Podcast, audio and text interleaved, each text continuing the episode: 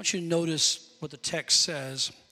It says, He, that's what Jesus said, He dwells with you, speaking of the Spirit of God, and will be in you. He dwells with you, and He will be in you.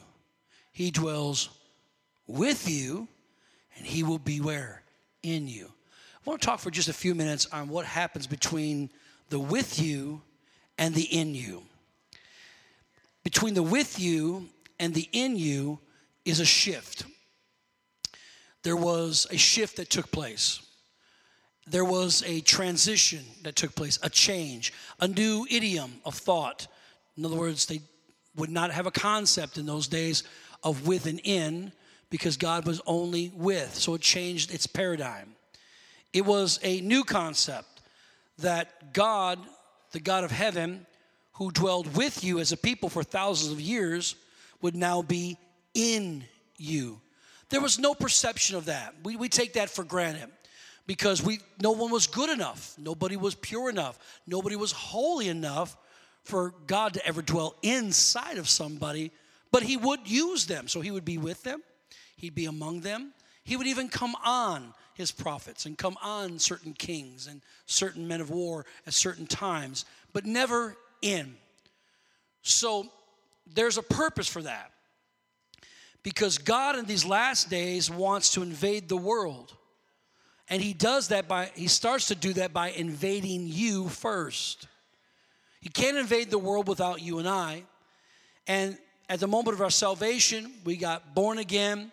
The Bible says that the Spirit of God dwelled in us. So now uh, we have been born again, and the proof of that is He lives and dwells inside us. And then the baptism of the Holy Spirit with the evidence of speaking in tongues is another level. It's a baptism of the Holy Spirit that lives and dwells on the inside of us. And right now, we are in the season of atonement. And but there are two other seasons. There's Pentecost and then there's also Passover. Passover is all about how the children of Israel were being told by, by the Father that they were going to, uh, uh, by, by, God the Father through Moses, that they were going to be released into the wilderness to worship Him, and then they were going to be uh, led into the promised land. And so God had to lead them out, and He did that. And it's like when God began to move on their behalf, it was like all hell broke out. And it got tougher for them than it was when God never promised it to begin with. So sometimes we get upset because we think God's not for us or He's not working with us because life gets tough right after the promise comes or the, the, prophecy comes or, you know, something we get from prayer from the Lord. But that's pretty normal what we just got to do is make up our mind to press through and press in and get through it because not many days after that, you're going to get your breakthrough. I'm, I'm, trying to teach you without preaching it for just a minute if I can. So, um, so he says, I'll tell you what we're going to do. This is, what, this is the last plague that's going to happen. And he said, I'm, then I'm going to lead you out into the, into the wilderness and into the promised land. And that is this that um, I'm going to send the death spirit in to Egypt and all the firstborn males will be destroyed, will be killed, if they do not have the blood of a lamb, a perfect lamb, applied on the doorposts and the mantles of every home. He said, And when I see the blood, everybody say the blood, and when I see the blood, I will what? I will pass over that household. In other words, I will keep them safe and sound, and no destruction will come by. Why did the blood cause them to pass over? Because when that spirit of death saw saw the blood, he knew that death had already been there. The death of that lamb. Come on, somebody. The shedding of that blood. Jesus is now the sacrificial lamb, and his blood is sufficient completely and entirely for the payment of my sin and yours. I deserve death but he took on that debt because the wages of sin is death. He took on that debt, debt and died in my place. And now what should have taken me out has now passed over me. How many saved folks do we have in the house tonight? Would you just touch your neighbor and just say, You'd be surprised at what has passed over me in my life? Yeah, yeah, yeah. You'd be surprised at what almost took me out. You'd be surprised at what came up against me. You'd be surprised at what I had to walk through. You'd be surprised at what, what they did to me. You'd be surprised at the things I had to endure. But I made it out by way of his blood. Come on, somebody. The precious blood of the Lamb. I remember also, it reaches to the highest mountain and it flows to the lowest valley. Oh, the blood that gives me strength from day to day, it will never lose its power. Everybody say, Thank God for the precious blood of Jesus, never gonna lose its power. Sin, sickness, poverty, guilt, shame, condemnation has passed over me. But God has never passed over me. God will never pass by me. God has already chosen me. Already chosen me. And Passover had to come before Pentecost could come. And Pentecost is a New Testament concept. So all we have with God's seasonal calendar, we did have the time of Pentecost, but it was never known as that 50 days after Passover. And it was why? Because it was the moment that God poured out his spirit and the greatest magnitude the earth has ever known to the 120 people that were up in that upper room in Jerusalem. And they all spoke with tongues and received the, the, the baptism of the Holy Ghost. Before Jesus dies, and is raised from the dead, and before he ascends to the Father, he talks to his disciples and he says, I'm gonna transition, and the world and you won't see me anymore. Okay? I've been with you, but I'm gonna be in you. So I'm, I'm, I'm now gonna move into a transition. Everything's about to shift, and you won't recognize me the way that I was. Up until now, I've done everything with you. I've turned water into wine with you. I have uh, healed the 10 lepers with you. I've healed the blinded eyes with you. I fed the 5,000 with two fish and five loaves with you. I did it so you could see who I am. I did it so you would recognize me as God in the earth because you had no reference point. Uh, I did it so you would know more of me, how I move, how I how I flow. I did it so you'd sense me, understand my presence. I did it so you'd know my voice and a stranger you would never follow. Jesus was saying, I'm getting ready to do undercover work so that I can infiltrate this entire world. You might not see me, but I'm going to be there by my spirit. And that's why it's called a walk of faith, y'all. Because I know He's in me, not because I'm good enough, not because I did all the right things, not because I crossed all my T's and dotted all my I's on the line at the right time. I know that He lives in me because He said He lived in me the moment He forgave me my sin. Woo! It's easy to preach up in here tonight. Jesus was saying, up until now, I've been with you. But from this point forward, I'm going to be in you. People might think that it was just you who walked into that room, but unbeknownst to them, Jesus walked in. Come on, somebody. In other words, wherever you go, he goes.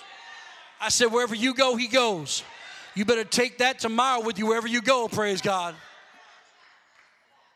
When you walked in that bar, he walked in with you. Are you happy about that? When you went to the club, hey.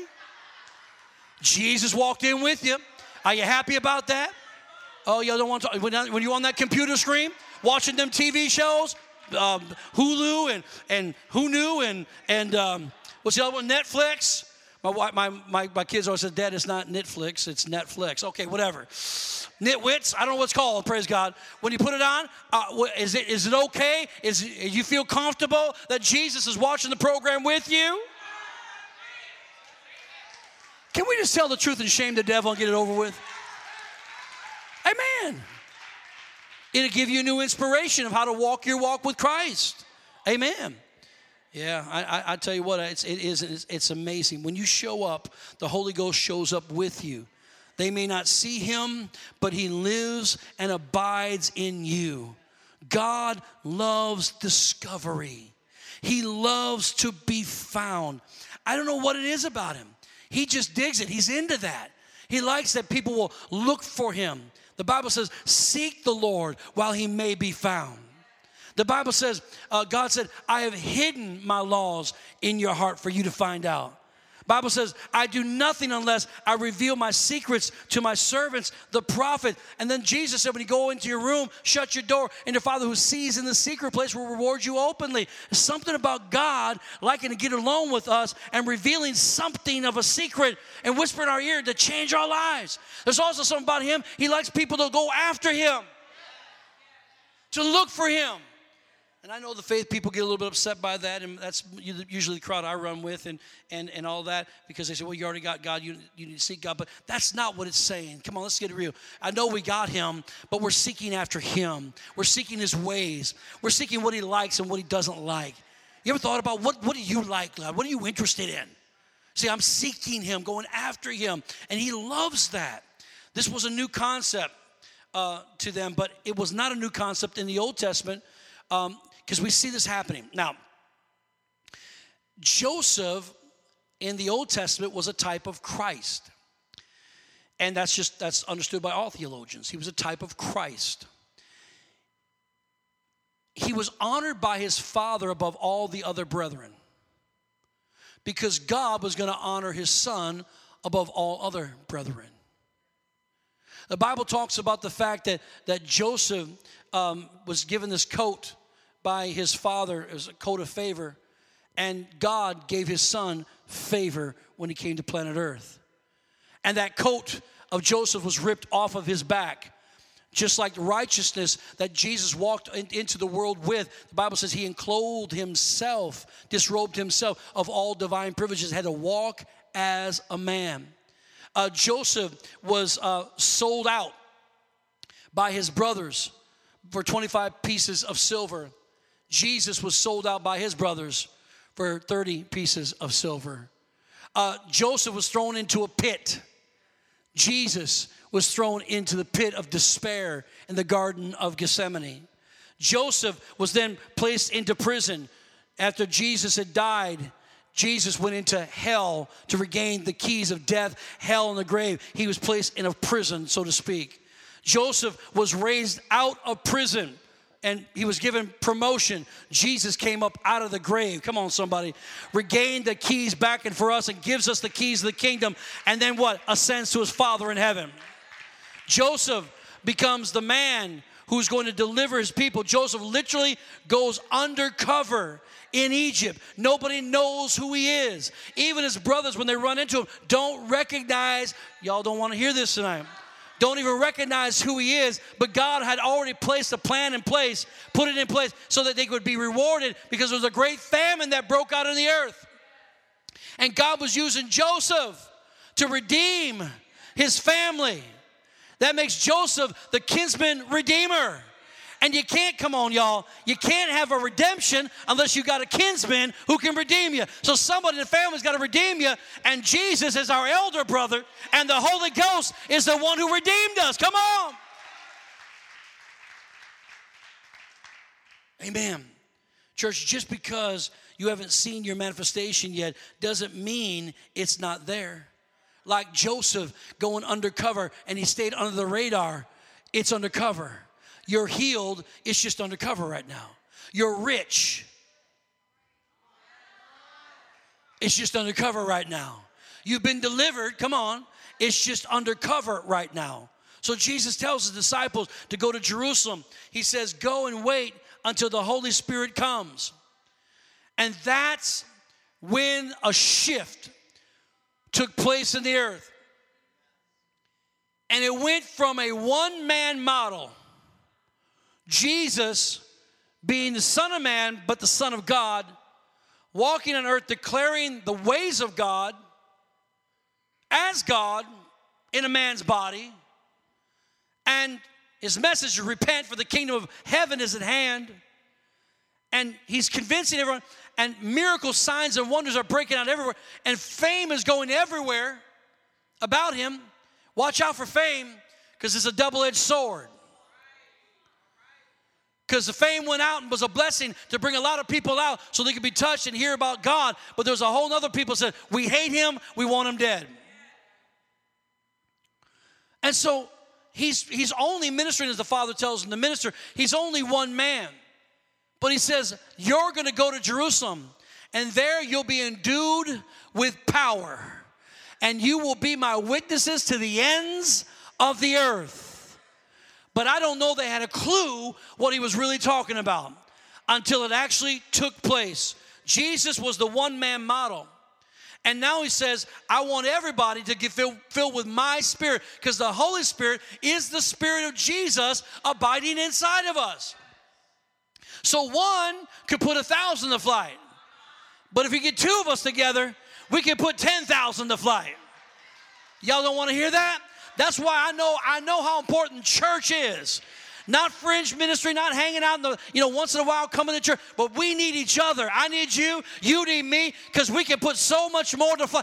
We can, we can, mmm, I can say it better in tongues. We can kick the devil. Come on, somebody say amen to that. And get a release of God's angels on the earth if we'll come together where two or more are gathered together in his name. If they touch and agree, it will be done of my Father. And not a twofold cord, but a threefold cord is not easily broken. And that's why the Bible says, How beautiful it is for brethren to dwell together in unity. It is like the oil, the precious oil that flows down the head of Aaron on his beard and down the edge of his garments. Oh, what is the oil? It is the representation of the anointing of the Holy Ghost. And when God's people get together in unity, there's a flow of the Holy Ghost. Come on, someone say amen to that. in Acts chapter 2, it says that when they were all Together? Not really. Didn't quite say that. When they all finally got there? No, didn't say that. When they all just met? No. It said, when they were all together in one accord. In church, I just told our leaders last Sunday, we've got to protect this move of God. We've got to protect each other because if the enemy can do anything and does it very, very good, he will cause strife and division within this body. If he can't get from the inside, he'll go from the outside. He'll get you not liking that person because they said that and offended about that person because they thought they used, they, they, how come they rolled their eyes at me? They, they had something in their eye. What's wrong with you? Well, look like they wrote, but they didn't. They didn't. Give people the benefit of the doubt. Love them anyways. Maybe they're having a bad, bad day and just didn't have you on their Messiah. You're not that important right now. Amen. And so we got to remember if the enemy can do anything, and he does very, I will give him credit on that. He'll do very good. He's sneaky. He gets us disliking one another, talking behind each other's back, and causing strife and division. But when the brethren dwell together in unity, that's when the flow comes. And when the up the 120 were in the upper room and they were in one accord. I'm, I'm just throwing this out there. I don't know. I'm just throwing I'm, something I just thought about this afternoon. I'll just throw it right out there. What if it didn't have to take him 40 days to get to that one accord? What if the Holy Spirit wanted to show up the first day, but they were still arguing and still messing around and still not totally committed and wondering and doubt? Come on, y'all. But they finally got in a place where they were praying and seeking God and they were in one voice, one accord. Our church has never been in this kind of unity in 19 years of its existence, has never been in this place before. That's why we protect it, because we're just human beings after all and we're not we're not perfect but we got to say we got to get past that and learn to walk in mercy and grace and forgiveness so we can get in one accord and stay in one accord because when they finally got in one accord the bible says suddenly i don't know about you but i am ready i am ready tonight not even tomorrow, but tonight, before I leave this place, for it suddenly to show up. Turn around tonight.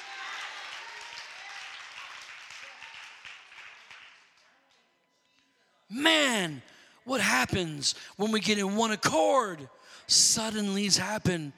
And the Bible says that something like a rushing, the sound of the rushing of wind, like a mighty wind, blew into that place. I mean, it went from zero to 80 in 1.2 seconds. I mean, the atmosphere changed. Heaven showed up on earth. Angels were everywhere. God was his throne was overlooking heaven. I mean, literally a portal of heaven opened over that upper room. And I'm going to tell you, it was so strong that the people in the streets knew something was up, but they didn't know what it was. They heard the sound. I can preach on that for a long time. And faith building's got to have its sound. Amen. We got to have a sound coming out of this place that's attractive to the world to get them in this place, to find their healing and get saved, restored. And the Bible says they were all, every one of them, bang, filled with the Holy Spirit.